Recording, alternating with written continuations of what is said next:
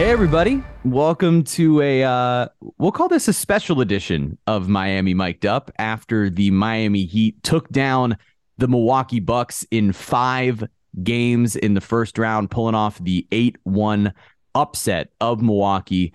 Uh, pretty sensational series for the Miami Heat. We've obviously been talking about it a lot here on Miami Mic'd Up and throughout social media, but this is going to be a fun episode because I am here with my boss. Patrick Brewer is with me, and he, in some respects, here is going to be the host of this episode of Miami Mic'd Up. Well, I sort of recede into the analyst role. We figured I was around this series in the first round with the Heat and the Bucks. I'll be around this next series with the Heat and the Knicks. Been around all season long on the sideline. Really have enjoyed covering this Miami Heat team, and um, some of you may have seen that uh, the takes have been out there online over the last week or so. And so we figured this was a moment uh, to kind of jump in on on some of those takes and break down what what's headed forward. Um, Patrick Patrick Brewer, which by the way, I don't know if I've ever even said to you how absolutely insane that is for me as a huge fan of Schitt's Creek um, with the character Patrick Brewer. Um, even weirder ever since we've hired a David. So now it is David and Patrick, and that is also the characters from Schitt's Creek. So Patrick, I don't know if I've ever told you this, but hey man, welcome to Miami Mic'd Up. Happy to have you here. There's like seven things to respond to there. Yeah. uh, good morning. Thank you, Jeremy, for having me. Excited to, to be on here. And, and yes, let's, uh, the coup begins now. Um, yeah. As, as I try to take over, take over all digital properties here. Um, and no, super excited to talk Miami Heat with you. And yeah, you, you hit the nail on the head. The idea here being, you know, Jeremy's been around this team all season long, will be going forward, and just sort of tapping into what he's seen all season long and what we're getting ready for in the postseason. Um, and yes, I have heard the the Schitt's Creeks uh, references before. I haven't finished that series all the way through. Um, How dare you, man? Big fan of it. Uh, look, you, you know, there's only so much time in the day, and I got I got Super Mario 64 speed runs to watch. All right. So, um, and I'm revealing way too much about myself, but no, very excited to have this conversation with you and, and really tap into um, sort of your experience here and, and your perspective and, and expertise. So, um, you know, if you want me to start firing stuff off at you, we can do that. Well, before before we do that, I do want to remind everyone. So we just had the entire series of the first round on our air on Bally Sports. We broadcast every game. It went obviously incredibly well. Um, and I'm sad that I'm not going to be hearing the voices of Eric Reid and John Crotty throughout these games in the second round, but we will have full post game coverage after every single game of this Heat Knicks series. And once the Heat advance beyond the second round, we will continue to have those post game coverages. Um, but post game shows coming out early too. Yeah, there we go. Post post game shows uh, on Bally Sports, on the Bally Sports app, on BallySports.com, on Bally Sports Plus if you got it, and of course on Bally Sports Sun. Um, and we will be directing you guys on our Twitter account at Bally Heat, where you can watch those post game shows every single night after Heat Knicks. Um, and I will be on a couple of those post game shows when the Heat are here in Miami. So really looking forward to that. Excited to be covering this series. And so now this gives us an opportunity to start diving into the questions. So Patrick, you can take it away. Yeah, no, I, I think I think the very uh, tough first question I have for you, um, and this is really out of left field, is so that Jimmy Butler guy, uh, pretty good at basketball. Yeah, yeah? Jimmy Butler, Jimmy Butler, good at basketball. Your thoughts? I think that's the way to. I think that's the perfect way to phrase it. Um, so first of all, um, yes, I've had uh, some takes out there on on Jimmy Butler. Um, specifically Patrick uh, made me look like a crazy person who was talking to himself by tweeting out a graphic after this series with a quote of mine from the Twitter account that everyone is just constantly assuming that I'm the only one who runs it, the at Bally Heat Twitter account. Um, and the take was Jimmy Butler is the best player in this series, whether Giannis is healthy or not. Well, I certainly think I was proven right. Uh, Jimmy Butler has this innate ability to turn it on in the playoffs in a way that is so unique, is so um it's so special. And there's not a lot of players where you can visibly see that switch flip and and with Jimmy it's like he's someone who can do this in the regular season kind of whenever he feels like it. Um, we've seen him in some big moments in the regular season or even just in games where he kind of felt a groove and was like, all right, yeah, I'll take this one over. Um, but in the playoffs, Jimmy Butler over the last four years has been unbelievable. The the only postseason where he had any sort of struggle was when the Heat were coming off basically a six week turnaround after the bubble into the next regular season. And all of their bodies were broken down, as were the Lakers. The Lakers were a 1st mm-hmm. round exit that following year as well. Um, all those teams that went deep into the bubble struggled the following season. But when you're looking at at a full normal offseason, Jimmy Butler has been simply sensational. And in this series, to to not only have a, a 56 point masterpiece that helped the Heat to a, a, a comeback of epic proportions in game four and take a 3 1 lead, but to follow that up with 42 points, a game tying shot in the final moments, taking over the fourth quarter, winning the game in overtime. Jimmy's doing things that that we've never seen in a Heat uniform, and and that's pretty insane to say when you have the likes of Dwyane Wade, Alonzo Mourning, and Tim Hardaway back in the day, Shaquille O'Neal, obviously LeBron James, Chris Bosh, like Hall of Famers. Yeah, all of these guys are Hall of Famers. Like and, a murderer's row of Hall of Famers. Yeah, Jimmy yeah. Butler has has the standout performance among that group. That's why. correct. It, it's really it's really unbelievable. And now he has the most forty plus point games in playoff history for the Miami Heat, and he's done it in less than half the games that Dwyane Wade played in a Heat uniform in the playoffs. It, it's like those stats are what are unbelievable because the thing that we forget is that when the Heat traded for Jimmy Butler and and talked about him as this whale that they were getting, uh-huh. you know, a, lot of folks around the league did not look at Jimmy Butler as the type of guy who could be the best player on a team that can compete for championships, right? Wasn't and now, it who else is coming? Wasn't it right. who else are they going to get? Right. It was who else are they going to get? What are they going to do to yeah. surround this guy? And in his very this first is season, fine, but is it going to get them there? Exactly. And, and in his well, very first season, he led the Heat to to to a championship where no, they did not win the championship, but they went to the championship against the Los Angeles Lakers and lost ultimately to LeBron James and Anthony Davis when Bam Adebayo and Goran Dragic got hurt. I am someone, as are most people around Heat Nation, who believe that series may have gone differently had the Heat been fully healthy. Um, but Jimmy Butler certainly did his part. He had the iconic performances. He had the iconic image of leaning up against the the bench after carrying the team on his back with another 40 point performance. He has some of the most iconic performances in this team's playoff history. And, you know, to say that he was the best player in the previous series against Milwaukee. Look, for for a full career, there is a likelihood and and a more more than uh, more than 50% chance, we'll call it a 90% chance, that, that Giannis Antetokounmpo has a better career than Jimmy Butler has, right? It, it, that, that ultimately Giannis is considered of a certain stature that would be above Jimmy Butler. That said, Jimmy Butler right now, Over the last week and a half, season, this whole season in his efficiencies. If the Heat had not been an eight seed, Jimmy Butler would have been an MVP candidate. The the stats yeah. backed it up. He had an unbelievable season. If he had played a few more games, and if he had been on a team that had won a little bit more, and that's really more about the role players than it was him, a team that that basically it felt like shot six percent from three for most of the season he had he would have been in those types of categories of like, man, look at this guy following up what he did last year in that run with another unbelievable regular season. And he was one of the most efficient players in basketball. It was his best regular season of his career. And he comes into the postseason as that player, as a guy who took the time to manage his body during the regular season. He and his training staff and the Heat training staff and the Heat coaches all sat down this offseason and they calculated what is it going to take for Jimmy to be that guy in the postseason again? What is it going to take for us to get that guy there? And they sacrificed. He didn't play sometimes during the regular season when maybe the Heat could have used a couple of more wins and a couple of more performances like this with Jimmy carrying them on their back. But they know that the postseason is what matters. Jimmy knows that the postseason is what matters.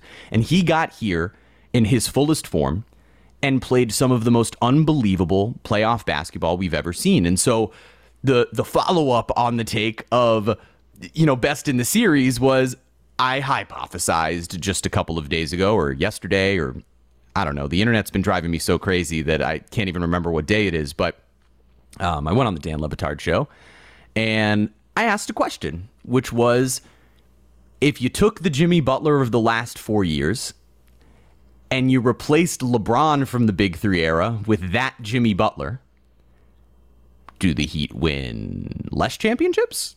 Do they win more championships? Do they win the same amount of championships? And look, let me t- go a little behind the bit for a second. Obviously, I am I am I am not dumb. I watched LeBron James in the Miami Heat uniform. I understand that not only is that the best player that's ever put on a Miami Heat uniform, but that was the best version of LeBron James, who I believe yes. is the greatest basketball player who's ever lived. So it's really difficult to say that this Jimmy Butler would be better than that. The point behind the take and and the thought process was to have a player with this level of, of singular dominance who constantly is showing up in the biggest moments, who is unafraid. And look, LeBron James, his first season with the Miami Heat, played scared. Like he was amazing during the regular season, but he, he played scared. He played scared in the NBA Finals, and it's why they lost to the, the Dallas Mavericks. That was a great Mavericks team. Dirk Nowitzki was sensational in those finals, but LeBron James couldn't post up JJ Barea. Yep. And after watching Jimmy Butler take Jrue Holiday, who's the best perimeter defender in Holiday. basketball, arguably, mm-hmm. and dominate him. Dominate him because there was a slight height discrepancy. You know, to then watch and him do it against it. Khris Middleton and Brook Lopez and Giannis Antetokounmpo. It did not matter who you threw at Jimmy Butler. He was unafraid. He was going to get to his spots. He was going to make it happen. And so, no, is Jimmy Butler LeBron James? No, Jimmy Butler's not LeBron James. But the playoff performer that we've seen for the last four years, it makes you wonder if he was surrounded with the supporting cast of Dwyane Wade and Chris Bosh and Ray Allen and Shane Battier and all of these unbelievable pieces. Where right now, at the end of this last game, no, and it's no offense to any of these players, but it's four undrafted players who are around him. He's closing that game in overtime with Gabe Vincent, Max Strus, Haywood Highsmith, and Caleb Martin. LeBron was closing with Dwyane Wade, Chris Bosh, Ray Allen, and Shane Battier. It, it really is so unbelievable to see that Jimmy Butler right now is doing the things that LeBron was doing before he got to Miami, taking teams that had no business advancing as far into the postseason as they did and making it happen over and over and over again. And I know this has been a long ramble, but it's essentially to say Jimmy Butler is playing on a level that we need to appreciate, that Heat fans need to appreciate, because a lot of us were really spoiled by that Big Three era. This expectation of championship every single season. And the letdown of that leads to a lot of people of, of, of, sort of my generation of, of I was in high school during the Big Three era to have these kind of unrealistic expectations of, of what greatness is. Jimmy Butler is greatness. Like Jimmy Butler is greatness personified, and what he does in these postseason games, it, it's been it's one of the most special things I've ever seen, and I, I'm so grateful to have been in the building to witness what happened in Game Four. Yeah, I mean, he, he's shown to be a singular talent. I mean, that was mm-hmm. the case before, and there are a handful of teams in the NBA uh, who I bet are uh, less than thrilled with uh, their decision to not partner with Jimmy Butler for oh, longer than they had him. You, you think the Philadelphia um, 76ers might be a little upset that they chose Tobias Harris? I think the only person who tweets about the Heat more than we do or tweets about Jimmy Butler more than we do is Joel Embiid. It's um, unbelievable. You're so right. It's but so that, right. that's that's to his credit. Um, and I think the the only other question uh, for Jimmy Butler before we move on is mm-hmm which of his iconic pictures, mm. much like the one over your shoulder of UD, uh, is going up on on Championship Alley? Which one becomes the Jimmy Butler picture? Is it, it the feels like, over one? It is feels it like Jimmy Butler? after Uh, well, no, I, I, was I'm sorry to interrupt. It, it, just feels like Jimmy Butler needs his own hallway at this point. I mean, you yes, can list that, that you can list you can list the pictures. That's a great content idea. Best best uh, Jimmy Butler pictures over his uh, Miami Heat career. Um, you know, I'll tell you this: we're of, certainly we're certainly going to get. You'll certainly see the the the leaning over the scorers table one. Uh, forever. Even that's bound to be. I know Championship Alley is about one like winning championships, and that that's what's difficult here is that I yeah. know it's about the ones that have been. The bar won, is so I mean, high. come on. Uh, to have uh, that photo's got to be there someday in the montage. Uh, the, the him leaning to the side now to hit that game tying shot, him screaming shot of the shot. The, like him screaming at the top of his lungs after game four. I mean, this man has has now again in a franchise history that includes three championships in the last 20 years. No, last 15 years essentially. Three championships in the last 15 years, going to five of them. Some of the greatest players in NBA history throwing your uniform on. And outside of like this is my house and the LeBron look during game 6, it's hard to think of a lot more iconic individual photos than those that exist of Jimmy Butler. Also because this man is a performer. Like that's also the that's the difference in all of this too is that like there was one thing about the competitive nature of the Big 3 era and but like all of those titles almost felt like a level of relief. Like you almost couldn't appreciate the joy in the same way that that these these runs have been with the Heat because like nobody expected it in 2020. Nobody expected them then to be yeah. a one seed in 2022. Nobody expected them to upset the Bucks. So the unbridled joy that comes with that as an underdog, as opposed to some of the stress that it was to be a Heat fan during the Big Three era, where especially the second year coming off of the loss to the Mavericks, where winning the championship against San, uh, against Oklahoma City felt like this huge sense of relief and this monkey off oh, your back. And there was so much joy. I mean, cocky Heat fan was well, the greatest thing in the world at that time. But you're not wrong. Things would have changed. Compl- like the relief thing matters, um, and things would have been remarkably different if they don't beat OKC. You know that blow young it up OKC probably. in that they year. blow it up. Yeah, they might blow it up. And and and you you talk about it, and I know you and I have talked about it before media days, um, and that's always funny when when you're right about Jimmy Butler being a bit of a performer, um, is the difference maybe between those older Heat teams and the, this current iteration is the.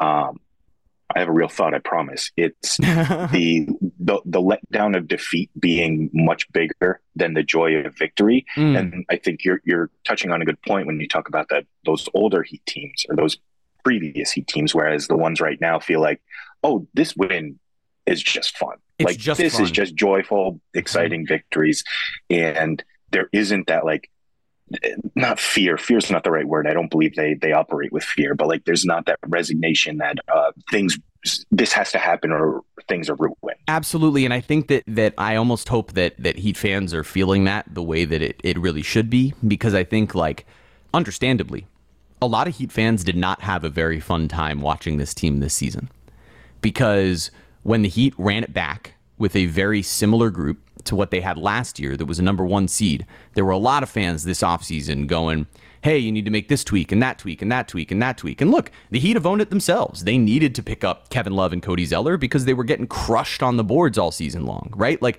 the Heat do have their their issues in the way that this roster, you know, was performing throughout most of the season. And I think that took away some of the joy because it was the first time in this Jimmy Butler era that there were major expectations.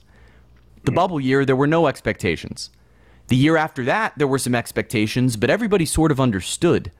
Like, man, they're coming off a six week offseason. This is a weird time just in the world.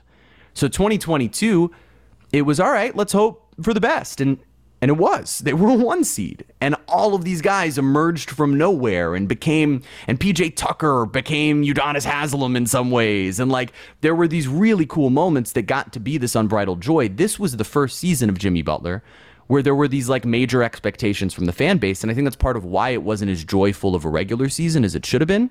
And that's why this postseason performance gets to be extra joyful because there were no expectations from most fans. There there was the like, hey, look, we played this team tough before. You know, the, the Bucks really owned the Heat in the 2021 postseason. Would be nice to be able to have some some repayment. Um, and now to watch the Heat do that, this is like this has been as much fun as you can have as a fan. And to be able to ride the high of these victories into a, a series now where it's going to be, I mean, it's going to be Heat Knicks is going to be, it's going to be another level. I'm very excited. Oh, it's going to be fantastic. You know, and before getting to that, you know, I, uh, I like to think of myself as a little analytical. Um, I'm not smart enough to get all of it. Um, but oh boy, it's hard to live down here. It's hard to follow this Heat team and not buy into or believe that the Heat culture is a thing. You know, you mm. listen to these podcasts, you listen to any analysis, and it's like, yeah, the Heat are having a you know underperforming regular season, but do you really want to face the Heat in the postseason? And I, I really want to get your perspective on sort of your experience, sort of the Heat's mentality. I mean, this mm. is a team that was down, I think I'm correct here, down in the third quarter of the final play in game against the Chicago Bulls, mm-hmm. and then took down the NBA championship favorite in five games. It doesn't make and any sense. There's there's something in the water mm-hmm. in the Kaseya Center. You know, like yeah. what is happening? It's called heat culture, Patrick. It's called heat culture. No, I I mean very seriously, like heat culture is real. Um, and look, that's led by Erik Spoelstra. Like Erik Spoelstra is and and the Godfather. Genius. Yeah, and and Pat Riley set the stage for him, right? Like heat culture is created by by Pat Riley and it's performed in its image by Erik Spoelstra. Um, and he's a genius of a coach. Like the adjustments made down the stretch of the final game. Uh, How many Coach season. of the Year awards does he have? I'm yeah, he has zero, and Mike Budenholzer oh. has two. The guy who didn't know that timeouts are a thing. That man still has three timeouts. He still has three timeouts in his pocket. He's going to wake up from a nap and call a timeout. I cannot believe well, they carry they carry over oh, into next season. Simply, I cannot. I mean, like seriously, like I'm I'm going to be fascinated to see what actually happens with their their coaching position because uh, I Giannis did not seem very happy with the way that that season was coached or that that series was coached. Um, but going back to the sort of heat culture stuff, look, ever since the Big Three era is really when heat culture, in terms of the branding, became a thing, right? Like we've all known that it was like this idea of, oh, LeBron comes to Miami and there's this other expectation organizationally, and they don't take the like you run the show, we run the show. And and that's one thing. But when when he left and when the Heat had to figure it out, um, and when it was you know, Dwyane Wade and Chris Bosh, and now a different surrounding cast. And then it became no Dwyane Wade and no Chris Bosh, and a completely different cast of characters. You know, you saw a team one year that was, I think it was 11 and, 30, 10 and 31, go 31 and 10, or, or 11 and 30, yeah. go 30 and 11. However, it was, you, you saw this team with a starting lineup that was Goran Dragic, Dion Waiters, Rodney McGruder, Luke Babbitt, and Hassan Whiteside go 30 and 11 with a bench that I believe was James Johnson, maybe Justice Winslow. Like this was a, a team, uh, Josh Richardson, who ultimately, because the Heat were able to turn Josh Richardson into a really good player for them, they traded him for Jimmy Butler. That's who they traded for Jimmy Butler. Where's Josh Richardson? Like, it's the most unbelievable ability that this team has to, and again, is this, I think you have to give the full organization credit because what they do is they maximize their players. They get the best out of whoever plays for them. The best years of LeBron James's career were with the Miami Heat. Yes, that's partially an age thing, right? He was here from, I think, age 26 to 30. That works out. That's your physical prime. But all of these role players, year after year after year after year, are maximized by the Miami Heat. You see that 10 and 31 become 31 or 30 and 11. You see a, a, a team in 2020 in the bubble know how to play basketball as a team. A team that had no business making a finals run. You saw a team last year that was a number one seed with undrafted players all over the roster. And now you look at them, and down the stretch here, now with Tyler Herro and Victor Oladipo hurt, this Heat team only had six drafted players on the roster. Six. And they upset the title favorites. And and if you don't think that that is an organizational success, this is not about a team that's been because I think there's a lot of people outside of Heat fandom that go, well, this franchise is lucky. They lucked into Dwyane Wade. Then they had Shaq. Then they lucked into Dwyane Wade recruited LeBron. Then they lucked into Jimmy Butler. No. No. They they helped Dwyane Wade, an incomplete player when drafted, quickly turn into one of the best players in the NBA. Mm-hmm. They acquired Shaquille O'Neal through having a bunch of good young role players and moving them for Shaq.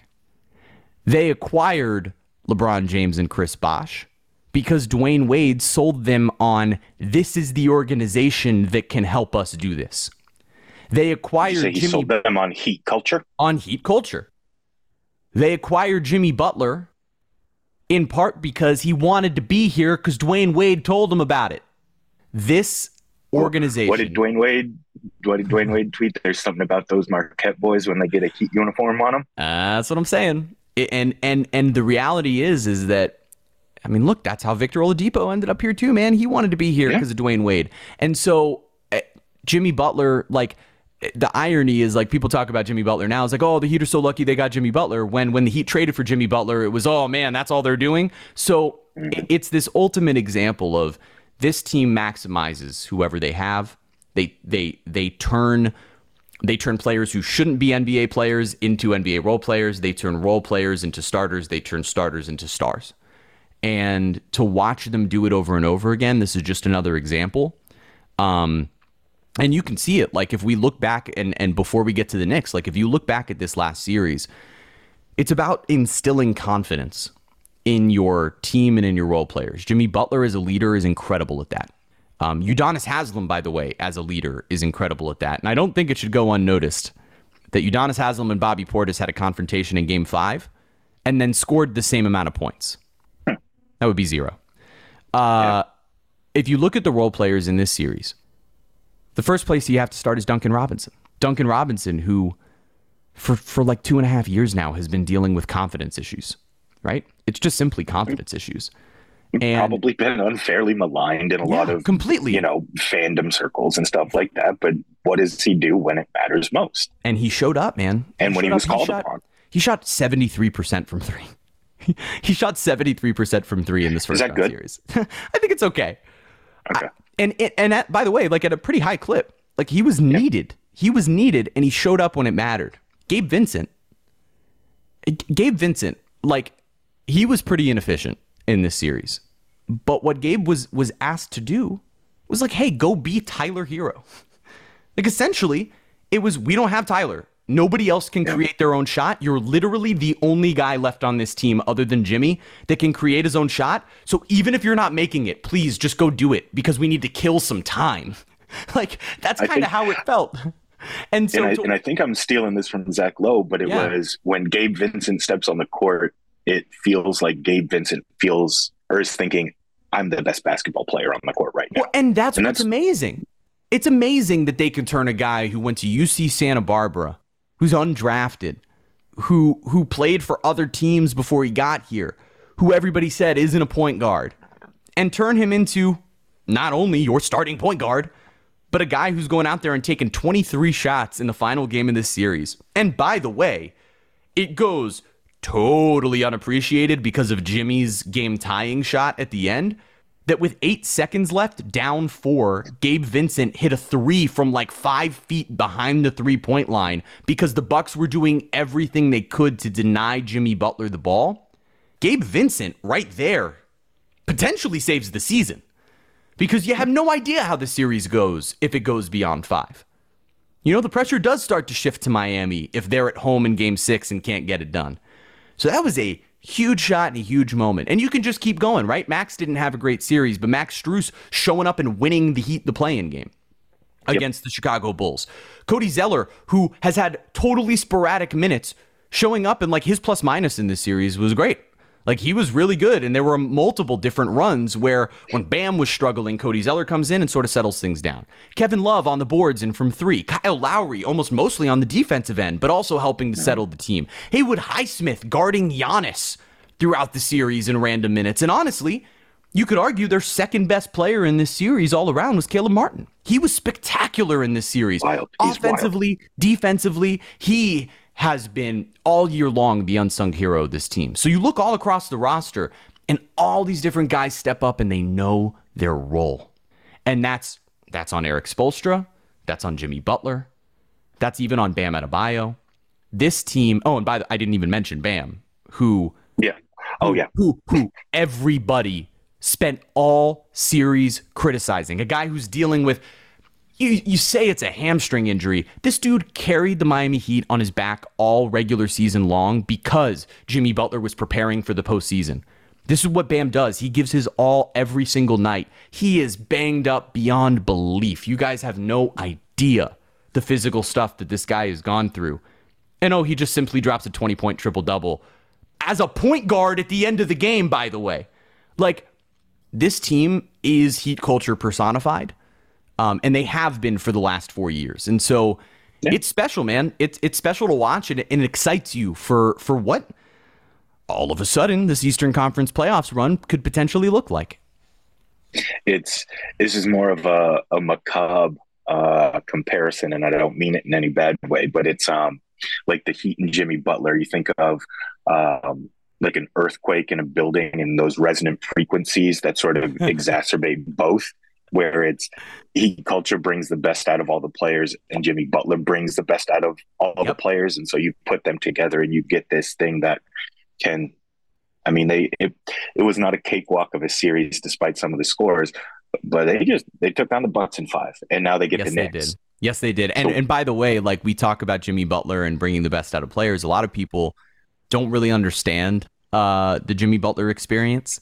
You know, they, they do. hear, right and and look, Erik Spoelstra said it himself after Game Five, where he oh, what was, was it? Like, we like fighting each other. Yeah, essentially, he was like, he's a little psychotic, and we're a little psychotic, and when psychotic meets psychotic, well, you guys know.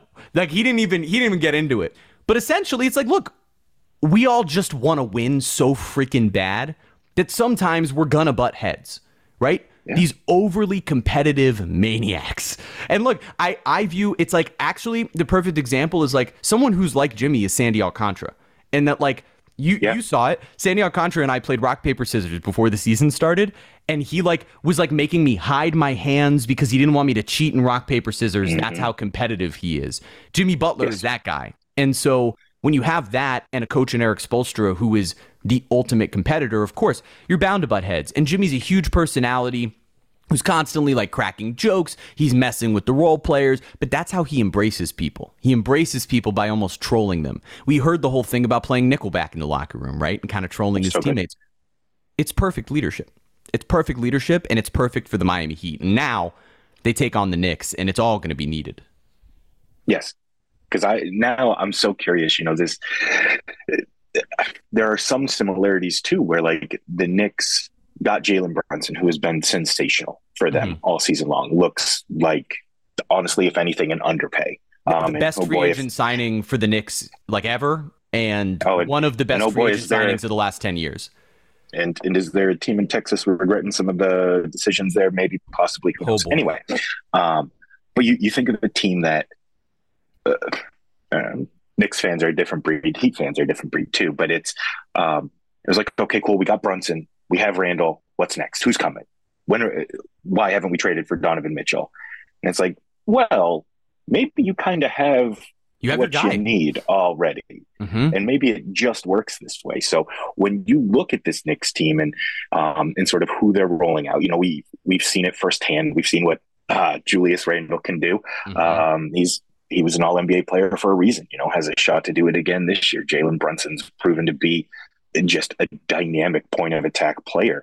So, what does this series look like for you um, as we get ready to kick off on, on Sunday afternoon? And, um, you know, how how do the Heat maintain this, you know, kicking things off in Madison Square Garden?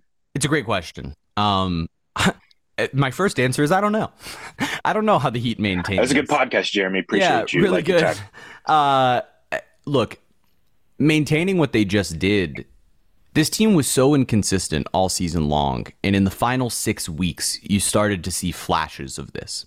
It's why when you and I would have conversations, I'd be like, you never know, you know? And I, I would try to convince everybody, hey, you never know.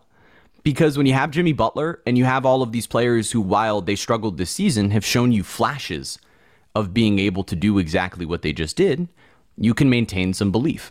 The Heat and Knicks games this season were sensational. Um, like we remember the Julius. You were on Randle. the court for them. Yeah, I, well, uh, you know, I well, was, not on the I court. Was. I, I, I was on the sideline for, for the final Heat. Knicks matchup. I was on the sideline for that one. By the way, Heat win. Um, True story. nine and two when I was on the sideline this year. Just drop that in here in the middle of this podcast. Hmm. Uh, the the Miami Heat against the New York Knicks is such a fascinating matchup because some of the same problems that you were worried about with Milwaukee, which was essentially size, um, exist with the Knicks. The Knicks are a great rebounding team. Um, they have a lot of guys who are potent off their bench. They're they're long. Um, they have multiple guys who theoretically can be thrown at Jimmy Butler.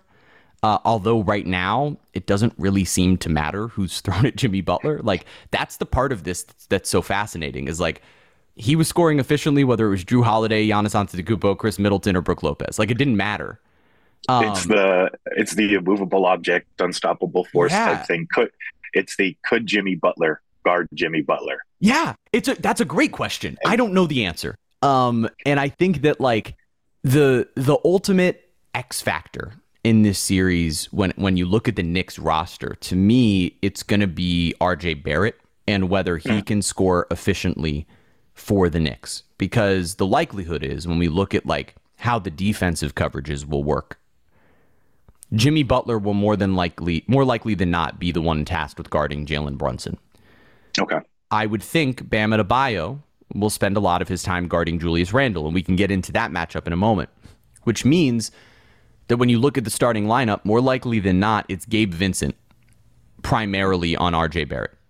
And look, the Heat will change that up consistently. Caleb Martin will probably guard RJ Barrett. Uh, you'll see Max Strus guard RJ Barrett. You might even, if he gets going, see Jimmy Butler guard RJ Barrett, particularly when J- when Jalen Brunson's on the bench. Or you could see Vincent and Butler switch those roles occasionally.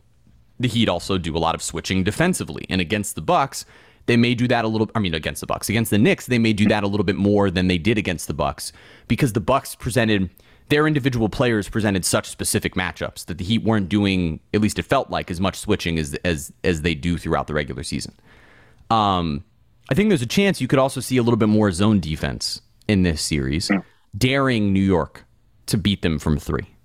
Um, because New York is a a very good offense. Um, but a lot of that comes from primary scoring of their best players. And they get spurts from role players, but if you're putting if you're putting all of the role players in position to have to beat you, can they do it? Um, again, with Milwaukee, we thought that their bench and their depth would be the thing that would take down Miami, particularly after the Heat lost Tyler Herro and Victor Oladipo. Their next two best individual scorers after Jimmy Butler, like in terms of isolation ball. It's such a fascinating matchup now because number one, we don't know the health of Julius Randle going into the series, and I think that that's like the number one key factor at this moment. Like if Julius Randle isn't actually healthy, this series changes completely. The yeah, Um, the it really looks does. completely different. It's a completely different series if he's not himself. oh um, yeah, I mean he's too special for it not to be a factor. Correct, but the argument could also be like if we want to do, you know, if Knicks fans are going to do their excuse making off the top when that happens, it's like, well, Bam is not himself. Like Bam is doing Yes. this through straight up injuries, um, and watching the two of them battle is going to be sensational. And so, to me, the the reason I mention Barrett as the X factor is because number one, I trust Jimmy Butler to at least slow down Jalen Brunson to an extent. Um, Put him in uncomfortable situations. Correct. That doesn't mean that Jalen Brunson isn't going to be spectacular. He probably will Brunson's be because too- he's a spectacular yeah. player. He's too good. He's yeah, too but- good to expect him to not perform well, especially because of what Jimmy's tasked with on the offensive end. that's true too. Right. But make his life more difficult than, than anybody else would. Correct. Yes. Correct. And then with Bam and Randle, the interesting dynamics there are that while Bam Adebayo is, you know, for my money, one of the two or three best defenders in the NBA who can guard every position. He hasn't exactly like shut down Julius Randle throughout his career, or even the, I mean, particularly this season. Um, that said, he's never been tasked with doing it in a series. It's been random regular season game in March. It's been random regular season game in January. It's not the same level of preparation. It's not the same level of team defense, specifically scheming to stop this guy. It's not Erik Spoelstra and Jimmy Butler being able to explain to you exactly what you need to do to slow him down. And it's not Bam dedicating his series to that. To me, yep. the most important thing Bam can do in this series is make Julius Randle uncomfortable in the same way that the most important thing he could do in the previous series was make Giannis uncomfortable. He did that in games four and five. And he found a way to pick and choose his spots to carry the load offensively. To me, that's the most important thing when it comes to the defensive end for Miami. And so, in turn, it's then how do you slow down RJ Barrett, who's been playing pretty well for the Knicks as of late? And he's been, look, Barrett, I think, and and you know, I'm not as focused on the Knicks as, as obviously I am on the Heat, but I think Barrett has had some almost similar um, feelings from the Knicks fan base as, as Tyler Herro has from the Heat fan base, which is like I think that's a good comparison. Why really aren't do. you always what you are at your best? you know, why why is there this level of inconsistency occasionally, particularly offensively, and it's the inefficiency that kills you. If the Heat can force RJ Barrett to be really inefficient, they have a very good chance to win this series. Well, you know, it's I think I think you make a good point on the comparison between Barrett and Herro. And oh, by the way, uh, Barrett doesn't turn 23 until like a couple months from oh, now. So that great. may be why, but he's such a big wing. Um, I think that's a really good point. And then you're the battle between Randle and Bam. You know, I was I don't know if you could hear the the clickety clacketing of my hmm. keyboard, but uh, I was just looking up their head to head matchups on Basketball Reference, and you know, you're right. Randle has the offensive edge there, but they've played 15 games against each other and the Heat have won 10 of them. Yep. So, you know, we we've seen firsthand how just effervescent Randle can be as an offensive basketball player. Um, and it's something truly special to behold. Um, but the Heat win basketball games. Yep. And so getting to that, you know, you, you mentioned in one of your seven previous uh, rants on this pod, um, about Cody Zeller, Kevin Love, who stepped into the starting lineup over the the tail end of that first round yeah. series. Um, this and Kevin Love especially, who uh, a little bit less so in the latter stages of his career, but early on was it just a, a force on the boards. Mm-hmm. This Knicks team is Mitchell Robinson, Julius Randle, Josh Hart, who they gave up a barely a first round pick to get him, and who's been the perfect Tom Thibodeau player. Yep. Yep. Um, when you look at that and some of the struggles the Heat had during the regular season, at least. Postseason has been maybe a little different, but during the regular season, the the struggles on the boards. Um, how do you think the Heat address that? Do they have? Yeah, that's the question. How do they no, address it, that? It's a it's a great question um, because there's not an individual answer. Like there's going to be a group effort on the boards. Um, the Heat somehow hung with the Bucks on on rebounds, and, and it doesn't make a lot of sense that they did. Um, I do think Kevin Love has a lot to do with that. Um, you know, he battled. I mean, battled and battled and battled. And even when he wasn't the one coming up with the board, it was like just him banging in the post and making it uncomfortable for Brook Lopez or, you know, Giannis or or whoever, Bobby Portis, anybody who was down there. You know, when you list all of these names for the Knicks, the Bucks had the same level of length and strength. Um, but I mean, Mitchell Robinson averaged like six offensive rebounds a game versus the Cavs. Like that's insane. Yeah. That's insane. he's going up against Jarrett Allen and Evan right. Mobley. I mean, they're tr- uh, right. I mean, he's a tremendous offensive rebounder. And look, second chance opportunities will kill you. And and, yep. and, it, and it killed the Heat all season long. You know, like second chance opportunities that led to threes. Like that's what hurt the Heat most of the season. And that's how they'd give up these runs in the second or third quarter that would blow games open. And all of a sudden they'd be gone. That's the thing you can't have. um, I think that I think I expect to see Kevin Love remain in the starting lineup. Um, okay. I I expect to see him tasked with Mitchell Robinson early. Um, and I also expect that if it doesn't work, the Heat will adjust.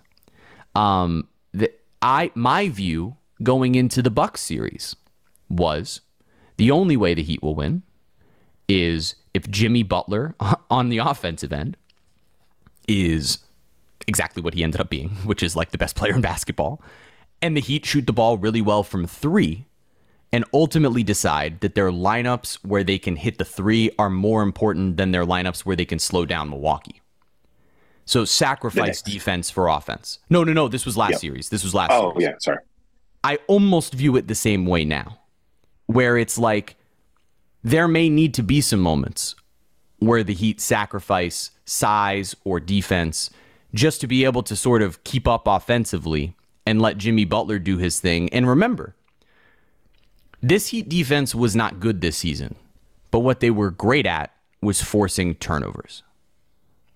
And I think that that's how you beat the Knicks. The way that the Heat can beat the Knicks, not necessarily by slowing them down from a scoring perspective, because I think this Knicks offense is really good. And I think they are going to get their offensive rebounds that lead to second chance opportunities. And they're going to hit threes. And Jalen Brunson is going to be great. And all of these guys are going to perform. This Knicks team is really good. They played the Heat really well this season. But if the Heat can kind of keep up on the offensive end, continue to shoot the ball well from three, Jimmy Butler can continue to do his thing offensively. The Heat have been great all year, particularly at the end of games, of forcing turnovers. Jimmy Butler getting in lanes, Caleb Martin, Kyle Lowry, drawing charges, Kevin Love and Kyle Lowry. You know, it's what they do, and they're active. They're active, and and I don't think that this Heat defense is all of a sudden going to turn the Knicks from a team. You know, they're not going to all of a sudden make them score ten or fifteen less points per game than they were against Cleveland. That's just not going to happen. But if the Heat can be the ones who physically assert themselves early and turn this into a physical series and force turnovers. The irony is, I think the Knicks view it the same way. I think both of these teams want to play a physical, dirty series, forcing turnovers, drawing charges. Like, this might feel a little bit like old Heat Knicks in a way that you don't really get in the NBA anymore. And no, you're not going to have players climbing on coaches' legs in all out brawls more likely than not. Please let's hope that doesn't happen. But on the same token, there are some ornery fellas on uh, on both of these teams. And uh, these coaches are the same way, man. Thibodeau and Thibodeau and Spoelstra have had some battles over the years, and say, you know Jimmy Butler's not unfamiliar. Were, yeah, the adjectives you were throwing around for for Spo and Butler. I'm like, well, you know, one of the I think one of Butler's most favorite people is Tom Thibodeau. Yep. You know, he played for him twice. I think like that. that the word can sound mean, um, but I'm use it because you used it. Like psychotic, right? Yep. Like they yep. they want what they want, and I, I think when you were running through a little bit of your breakdown. what struck me as interesting is um, I'm going to steal another thing from a much smarter basketball analyst because I don't have any original thoughts, but I think it was uh, David Thorpe uh, who was maligning the idea of take what the defense gives you or take what yeah. the uh, the other team gives you. And it's like, well, that's that's what the other team wants you to do. So I, I, think it. when you're talking, I think what you're when you were talking about um, the Heat sacrificing maybe some offensive rebounding for a, a, structure or a system that they're more comfortable in, you know, I, I think that's reasonable because you don't want to play into your opponent's hands. You don't want to take yourself out of your your current rhythms. And um, I'm curious as we sort of get close to the end here, your X factors on that front what are what is something you think the Heat can throw out um, that'll make life more difficult for the Knicks and, and could lead to uh, a situation where the we're getting we're getting wait till next year from from Knicks fans oh, earlier than God. they'd like. I just got to say, you guys think I'm insufferable now? Oh boy! If, if the Heat upset the Knicks, like, and then and then upset like the Celtics, pff, come on. Uh, I think that the there's they're gonna have to have Jeremy yelling "Bing Bong" to the soundboard. Oh that's what's boy, happen. that's exactly that's exactly what's going to happen. The the the things that I think stand out to me about the series, um, three point shooting is is going mm-hmm. to be huge on on both sides, as it is in the NBA across every series. Um, and they were unreal, like just yeah. unreal in those five games. Uh, Forty-five percent seems unsustainable, but but is, is it? it? These are no, so that, these are short series. It's two yeah. weeks. You know. Yeah. I, look, the the question is what is sustainable. Um. But I think a, a, lot of us assumed after 56 points from Jimmy Butler that he certainly wouldn't go back and drop yeah. 42. You know, like say, come back playoffs, down to a more pedestrian 33. Yeah, but like in the playoffs, sustainable is a, is a, is a complicated question because as you just said, these are two week long series. You got to do it for two weeks and then reset, and it's another almost season of itself.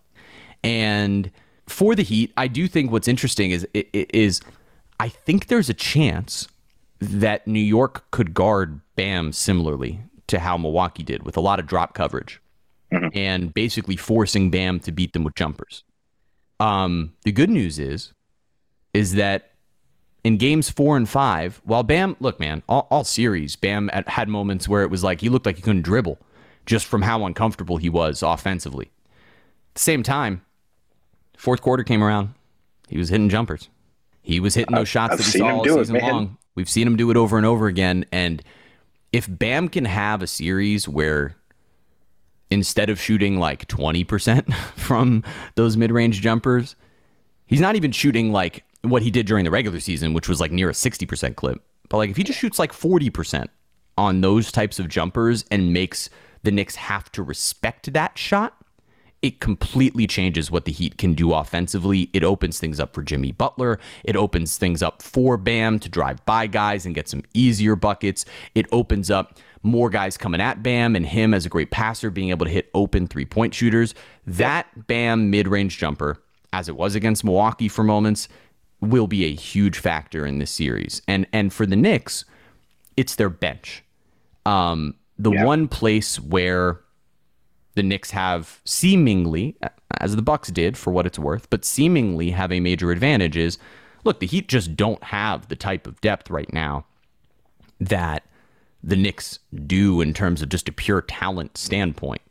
You know, the, the Heat are running essentially an eight or nine man rotation that's literally, all right, we got eight or nine guys who are healthy. There's no Tyler Herro. There's no Victor Oladipo. Not look, Oladipo was not probably going to be a huge part of this postseason run if everybody was healthy, regardless. But it's more to say they're now on their their third version of the next best go get it yourself bucket getter in Gabe Vincent. Um, what's really crazy is that you know it's not like Gabe was super efficient, so it's not like they yeah. they need that from him this series. I think the way that essentially the way that I view it is if the Heat are going to win this series, it's going to be two Jimmy Butler. He goes and win it, wins it himself games. It's going to need to be one Bam game and not like a Bam gets 20 and 10, like Bam gets 30 and goes out there and dominates. And it's going to take one, and I think it's Max Strus. I think Max yeah. Strus is the guy who we've seen it. When he has a game, the Heat win. Like when Max plays well, the Heat win. Because when he plays well, he's arguably one of the best all around players on this team. He's not like when he plays well and he's hitting from three, he also will then take advantage of that and drive right by you and throw it down in a way that's not really expected. So you know, there's a lot of different factors that go into this series, and it's hard.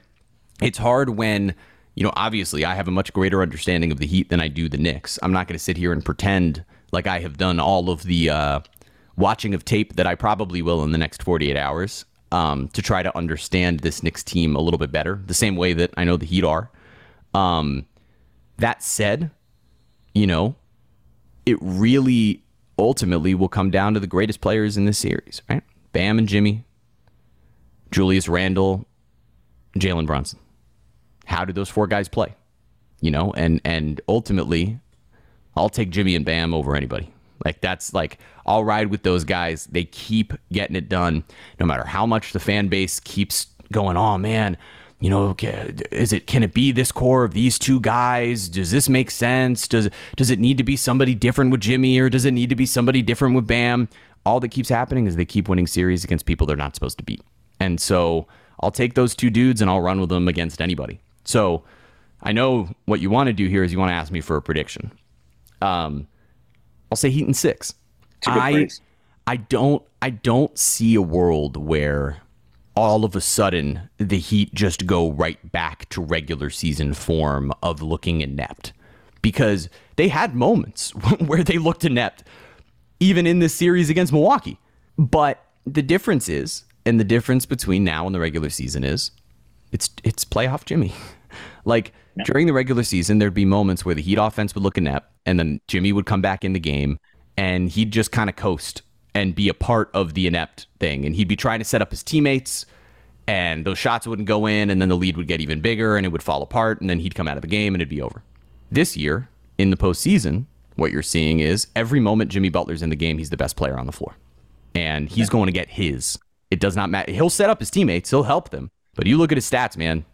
He's getting his, and when he's on the floor, he's going to be the one controlling the game the same way that we used to see when LeBron James would control the game, in that he knows exactly what's going on on the offensive end, on the defensive end. When you watched him in game four in the final, it was unbelievable. I only was keeping my eyes on him for the final quarter of that game in game four.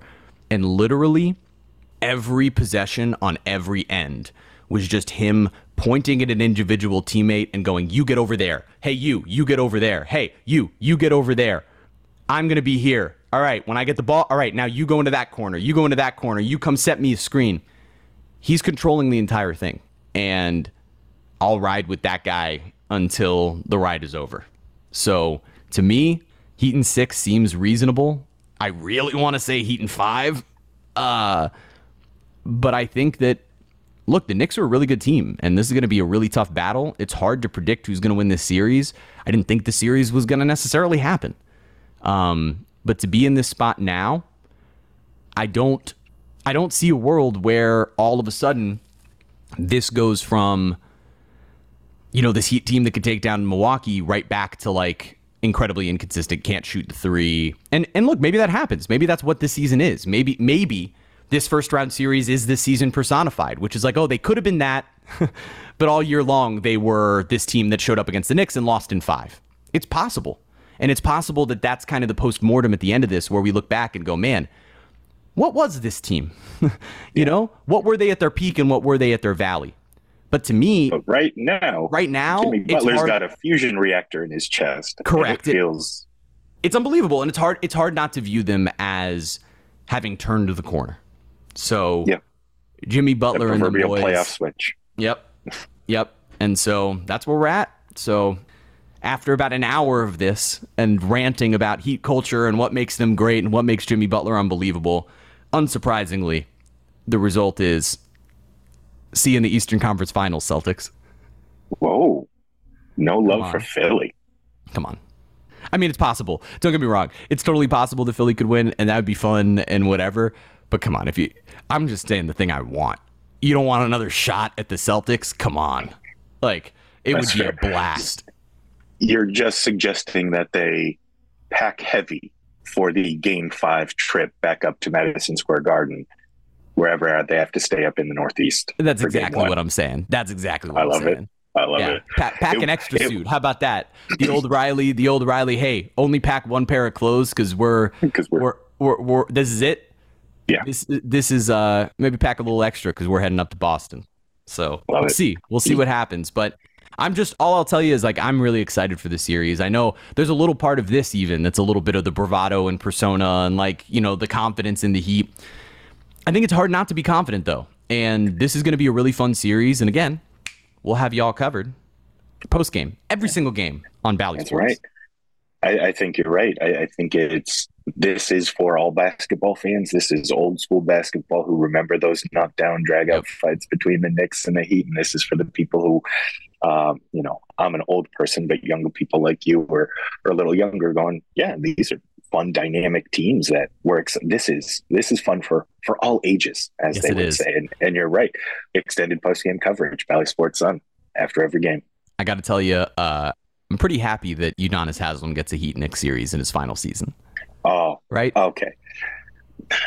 That's awesome. Icon living, man. Like it's, it's awesome. Yeah, this it's, it's shaping up. Yes, it, everything's been perfect the way that that's all gone down. The way that he. No, oh my goodness, we just talked for an hour about the Miami Heat, and we, we didn't even mention didn't even touch on like that the culmination, you know, the the flowers he's getting for the remarkable institution that he is.